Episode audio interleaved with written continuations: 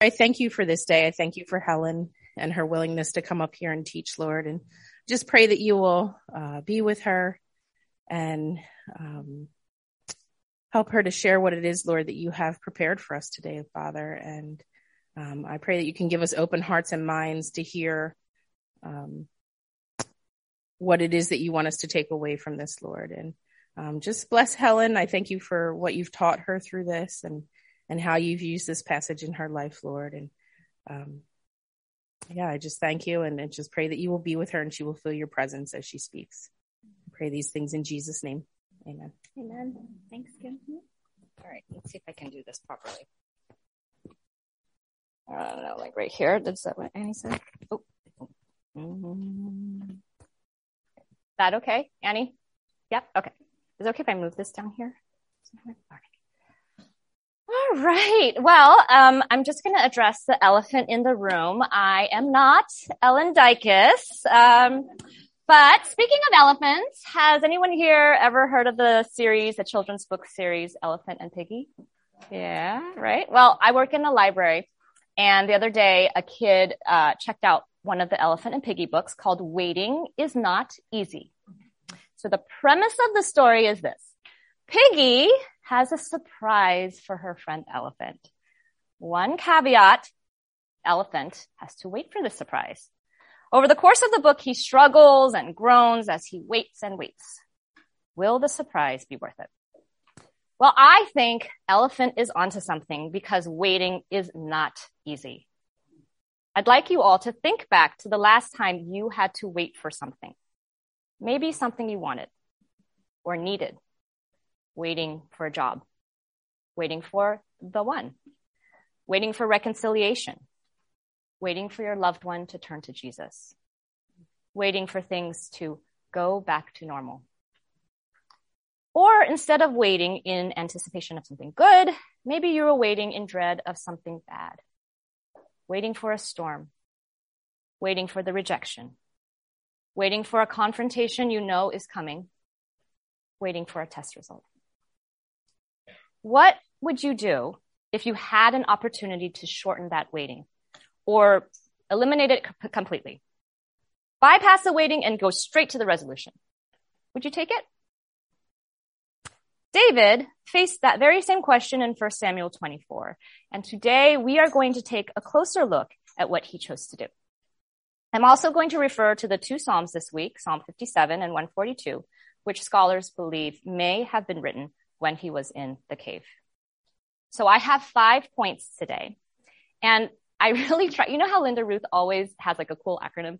I tried. I tried. I really tried, but I couldn't do it. So I'm just going to tell you what the five are.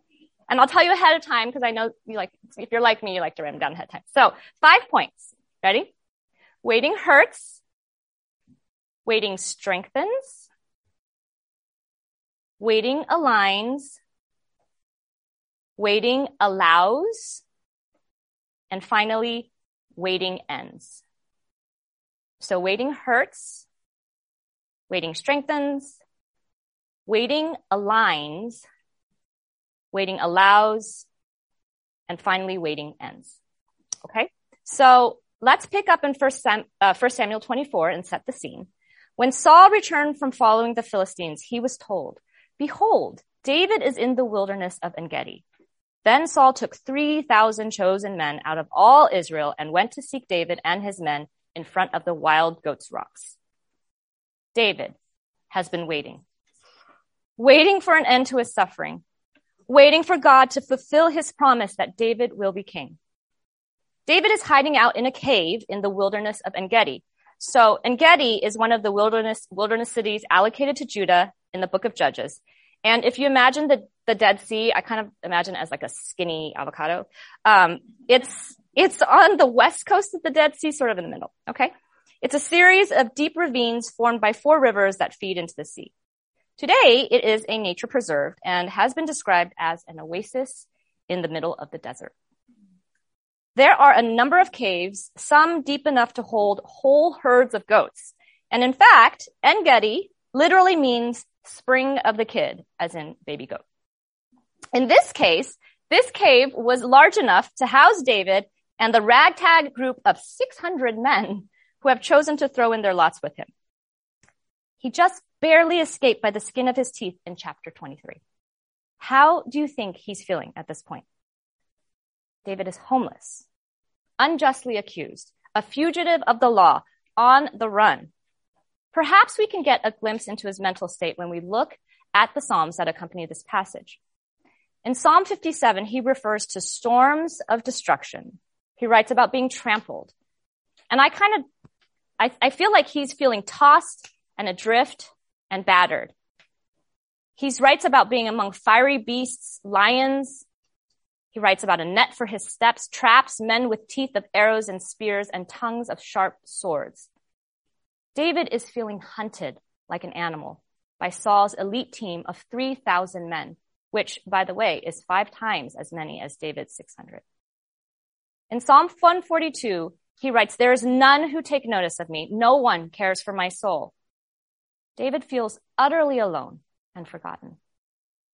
This brings me to my first somewhat obvious point, and it's this. Waiting hurts because it's a form of suffering. I have thought about this at length, why waiting can feel like the most difficult thing in the world. And I think it has to do with the fact that while we were created to live with God forever and in eternity, after the fall, suddenly our lives had a timeline. There was an expiration date, aging, illness, death. Time, which was once an unlimited resource, suddenly became finite, scarce. Waiting feels uncomfortable, unbearable even, because we know the clock is ticking, even as our eternal souls rage against the dying of the light. Waiting is hard because it makes us feel helpless. It reveals our true state to ourselves, even if subconsciously. We can't press a fast forward button and skip the parts that are sad or boring or scary and get to the good parts. Waiting forces us to confront that we are not in control. Waiting is hard because it can be lonely. We were made to be in community with others to know and be known, but sometimes when we are in a season of waiting like David, we can feel alone abandoned, forgotten when we are waiting. I remember going through a long season of waiting when I was a young newlywed and then a young mother. My husband is in medicine. So during those first 10 years of marriage, he was still in school and training. So we never lived long in one place. We'd get somewhere, move in, unpack, and in a year or two, be packing the boxes and moving again. It was during this period that we also had two of our three kids, and I became a stay at home mom. Being at home in a new place with no family or friends and two young children under the age of five felt incredibly isolating. I longed for community.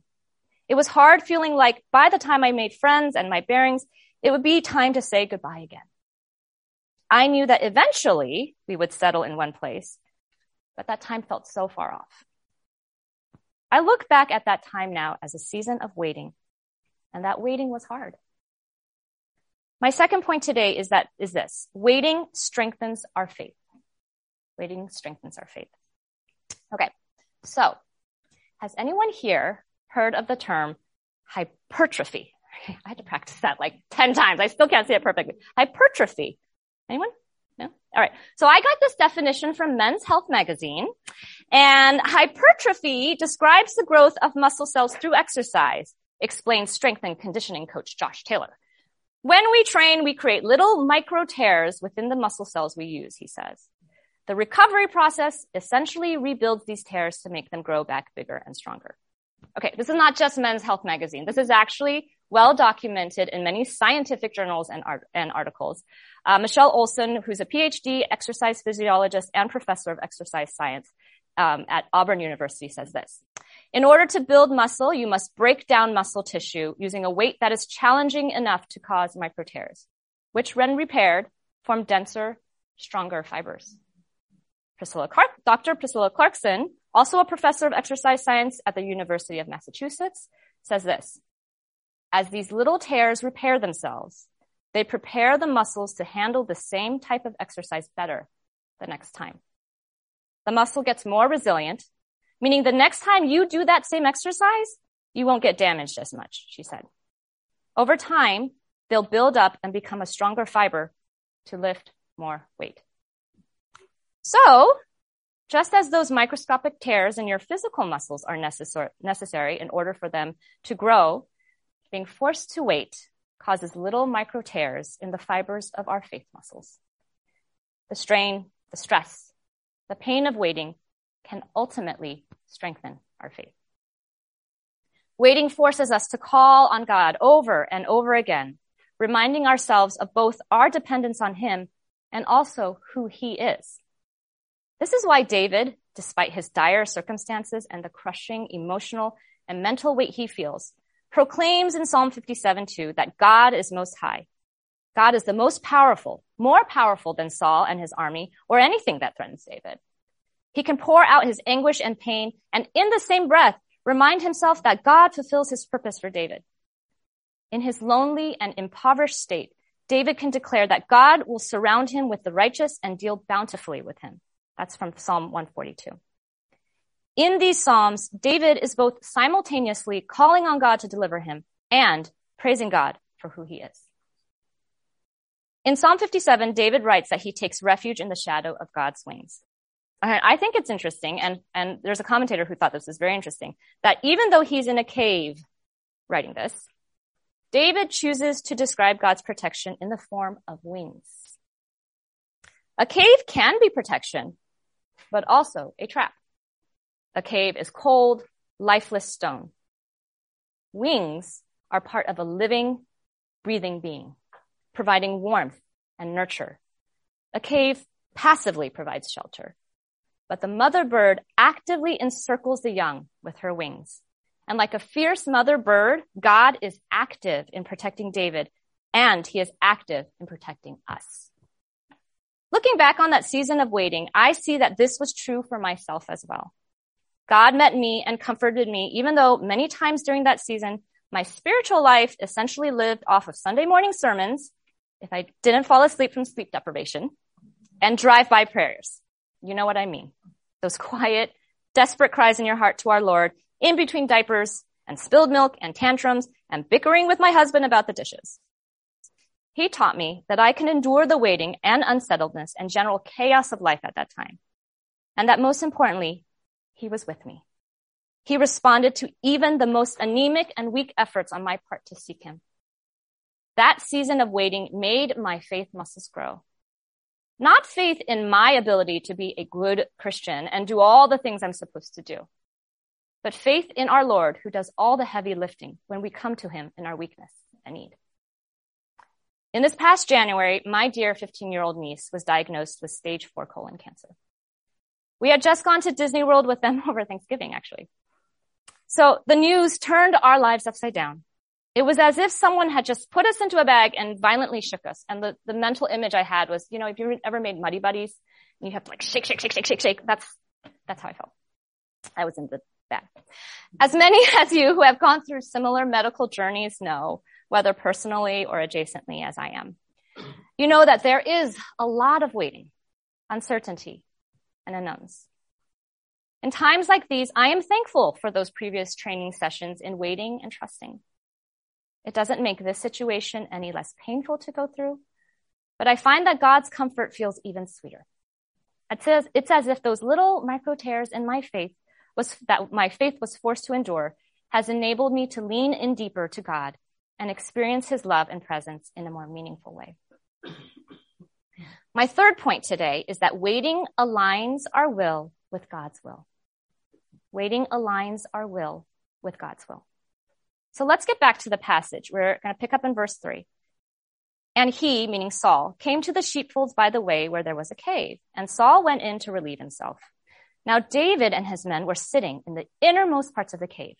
And the men of David said to him, here is the day of which the Lord said to you, behold, I will give your enemy into your hand and you shall do to him as it shall seem good to you. Then David arose and stealthily cut off a corner of Saul's robe. And afterward, David's heart struck him because he had cut off a corner of Saul's robe. He said to his men, the Lord forbid that I should do this thing to my Lord, the Lord's anointed, to put out my hand against him, seeing he is the Lord's anointed. So David persuaded his, his men with these words and did not permit them to attack Saul. And Saul rose up and left the cave and went on his way. Right? There's a lot to unpack here. So Saul, at this point, with his elite team of assassin warriors, is narrowing in on David. Nature calls, and Saul enters into the very cave where, unbeknownst to him, David is already hiding. Saul is completely vulnerable. David could very easily sneak up on him and kill him, ending David's suffering and bringing about God's promised throne for him. David's men are convinced that God has delivered Saul into David's hands to be killed so that David can ascend the throne. And I think if you read between the lines, maybe also end their persona non grata status as well. Coming into power and prestige as his entourage and court, which if you know David's story, many of, many of these men do end up becoming the nucleus of his kingdom. Okay. So what would you do if you were David? Your men are drawing swords, clamoring, egging you on. Here's your chance. What would you do? David doesn't kill Saul, but instead cuts off a corner of Saul's robe and then is immediately conscience stricken. Why? Okay, so I had to imagine this, right? Like I was like, how, first of all, how did he do this? Like he's got sneaking up on Saul with a sword, a dagger, like hacking at us. So I don't know, you know, the skill required to do something like that undetected aside, this act is essentially a symbolic gesture declaring claim to the throne. Because if you remember in Near Eastern cultures, the robe is synonymous with royal office or status, right? So by taking a piece of the robe, David was essentially symbolically declaring revolt, signifying the transfer of power from Saul to David. Cutting off a piece of the robe also made it non-compliant with Torah standards, essentially invalidating Saul's claim to kingship. And if you remember earlier, uh, Samuel tears his robe, and that was also symbolic of Saul's kingdom and monarchy being torn apart. But Saul is still the ruler, and David feels remorse because he knows that his action is actually an act of rebellion against the Lord, who commanded Israelites not to curse their rulers in Exodus 22, 28. Tim Chester, in his um, commentary on 1 Samuel, wrote this David is conscience stricken because he refuses to grab the kingdom. In the cave, David had the opportunity to skip his life of suffering and fast forward to the throne. But that is not God's way. It was not God's plan. So it was not his. Dale Ralph Davis wrote this um, Yahweh's will must be achieved in Yahweh's way. The end that God has ordained must be reached by the means that God approves. However, sometimes when we are in the midst of a season of waiting, it's natural to want the waiting to end. And sometimes opportunities for a resolution may arise, but it's not always as clear as, is, as, as it is in this situation. Um, and it's not always obvious which direction we should go. Should we take the opportunity or continue to wait on God? How can we discern the difference between our own desires and God's timing? Um, and just quickly to address that prophecy that David's men's, uh, David's men had mentioned, Robert D. Bergen says this. This prophecy they refer to is not anywhere in the scriptures. It could be a false prophecy, or perhaps it was an actual prophecy, but misapplied to Saul. So here's a practical point when we're trying to discern God's will in our lives. And I'm going to borrow Mary J. Evans' words because her words are, I think she says it really well. Any interpretation of God's involvement in our circumstances must be based on an awareness of the character of God and on his clearly revealed purposes. Any interpretation of God's involvement in our circumstances must be based on an awareness of the character of God and on his clearly revealed purposes.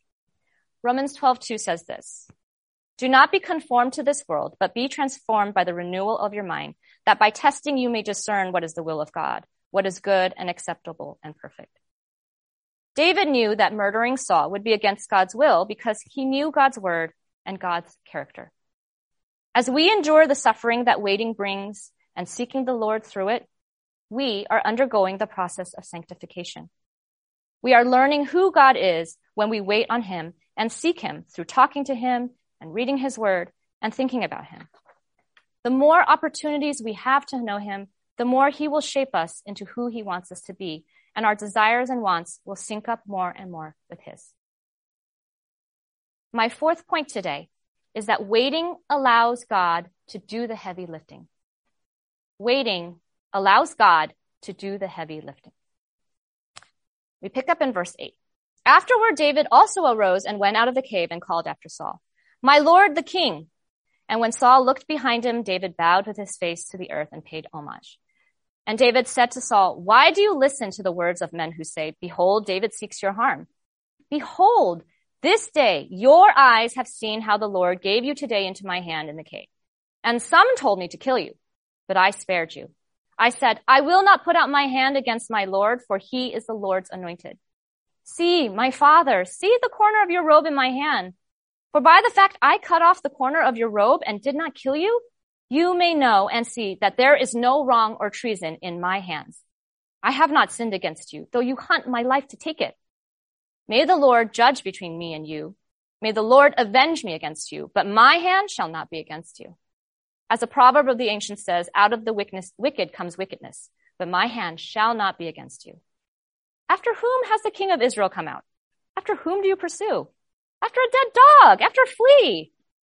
May the Lord therefore be judge and give sentence between me and you and see to it and plead my cause and deliver me from your hand. In this passage, David tries to reconcile with Saul, calling him my father and presenting evidence that the premise of Saul's attacks is false. However, he is not condoning Saul's atrocious behavior towards him, nor is he brushing things under the rug. David is not being a pushover here. Instead, David makes it clear to Saul that he has treated the king properly, not because of anything Saul has done or might do, but because of what the Lord has done. David's respect for human authority was based on his respect for divine authority. When he says in verse 12, may the Lord judge between me and you, may the Lord avenge me against you, but my hand shall not be against you. And then he kind of repeats it again in verse 15. May the Lord therefore be judge and give sentence between me and you and see to it and plead my cause and deliver me from your hand. David is basically saying, Saul, what you are doing is wrong and your attempts to kill an innocent man violates God's commands and puts you in danger of bringing divine wrath on yourself. David was pleading for Saul to save himself, not just spare David. This is an important point. By waiting on God, David allowed God to do the work. Rather than avenging himself for Saul's wrongdoing, David would allow God to do so on his behalf. This freed David's conscience from any wrongdoing without whitewashing or excusing Saul's actions. David obeyed God and trusted God to handle the rest. During the 10 years I stayed home full time with my children, I think that if I could grade myself as a stay at home mom, I'd probably give myself a B minus. I mean, I love my kids and would throw myself in front of a moving train for them, but, but being a full-time caretaker to young children is and probably will always be one of the hardest things I've ever done. Half the time I had no idea what I was doing and I was mostly winging it. Women's Bible studies were especially a godsend because even if I didn't do the study one week, okay, most weeks, um, I would still show up in part just so I could glean some wisdom from the more seasoned moms. But I think one of the hardest adjustments for me, especially in the first five years of being a stay-at-home mom, was this constant feeling of wanting to do something and then not having enough time to do it. Okay. If you know me, you know that I love taking on projects. I have said that sometimes I feel like I'm juggling a million balls and it feels crazy, but I think secretly I kind of enjoy it. By the way, as a society, we put a lot of pressure on women today to be able to do it all. Thriving career, amazing mother, perfect marriage, etc. I am not endorsing this mentality.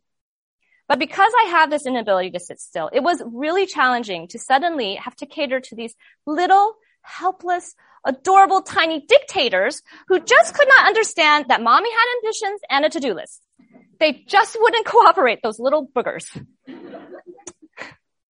you don't have to be a parent to relate to this.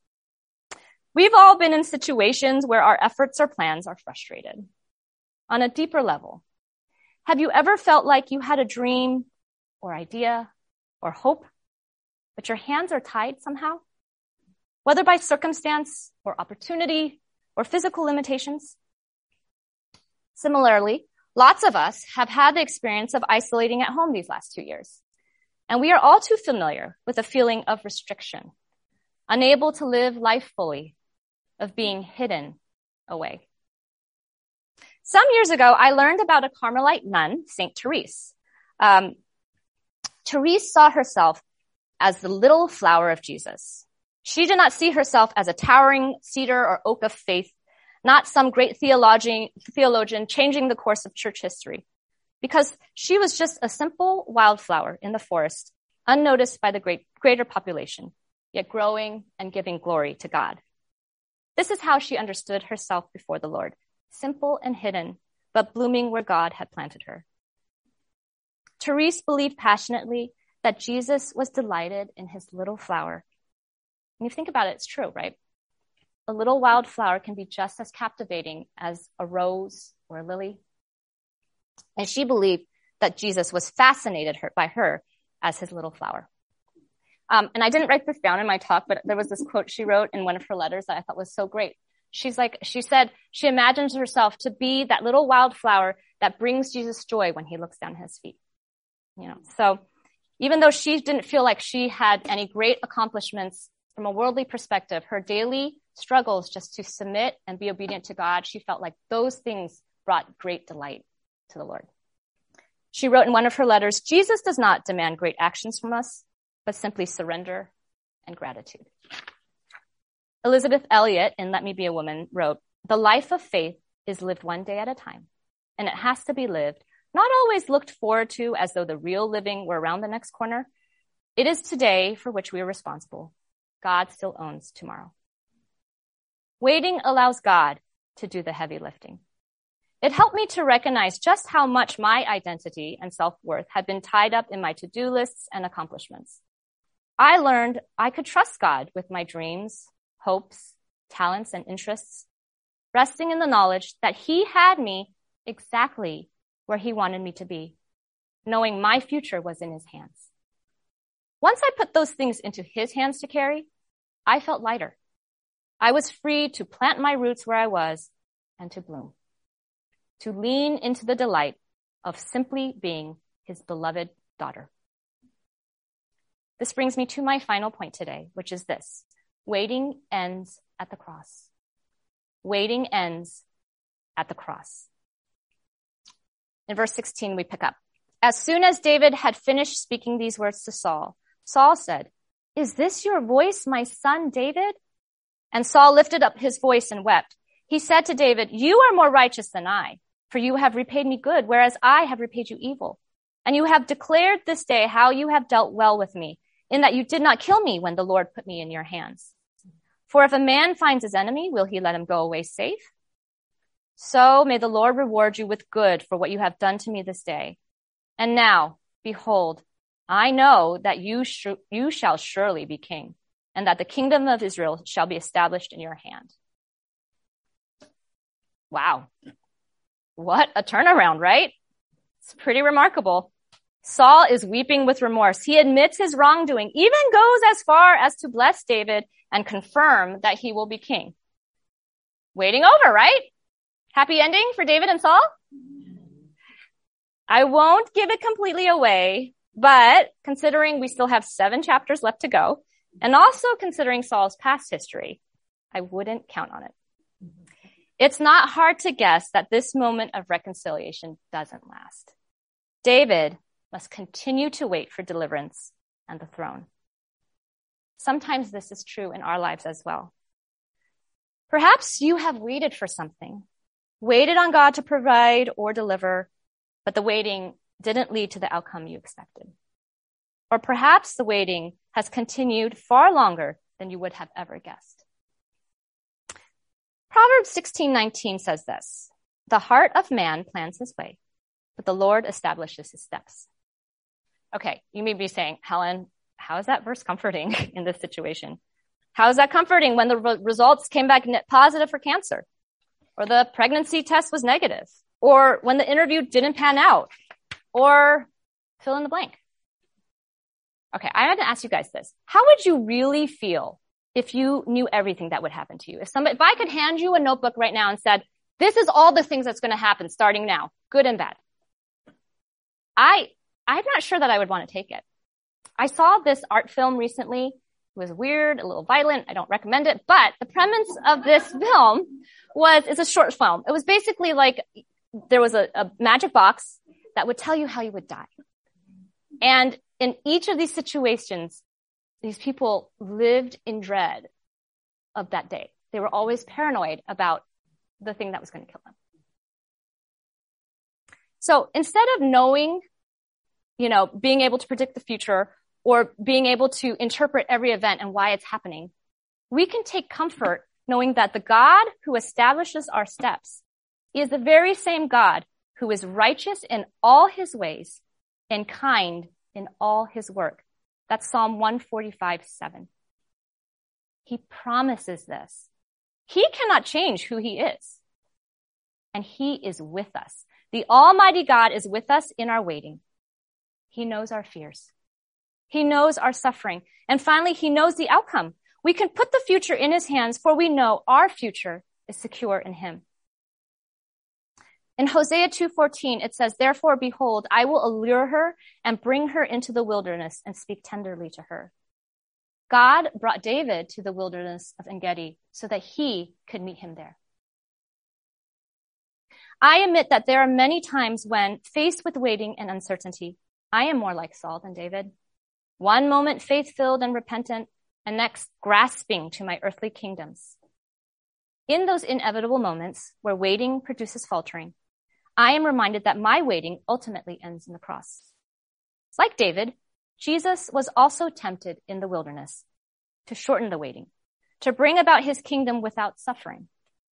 However, he refused to take the shortcut and went willingly and obediently to the cross so that you and I could be reconciled to God, so that we don't have to walk through difficult things alone, but we can bring our doubts to him and be carried through by the living God. Waiting is not easy, but sometimes God allows us to wait in the uncomfortable, wait in the pain- painful, or wait in the lonely. Waiting can be long. But Moses waited 40 years in the desert. Those ravines I talked about in Engedi took millions of years to carve.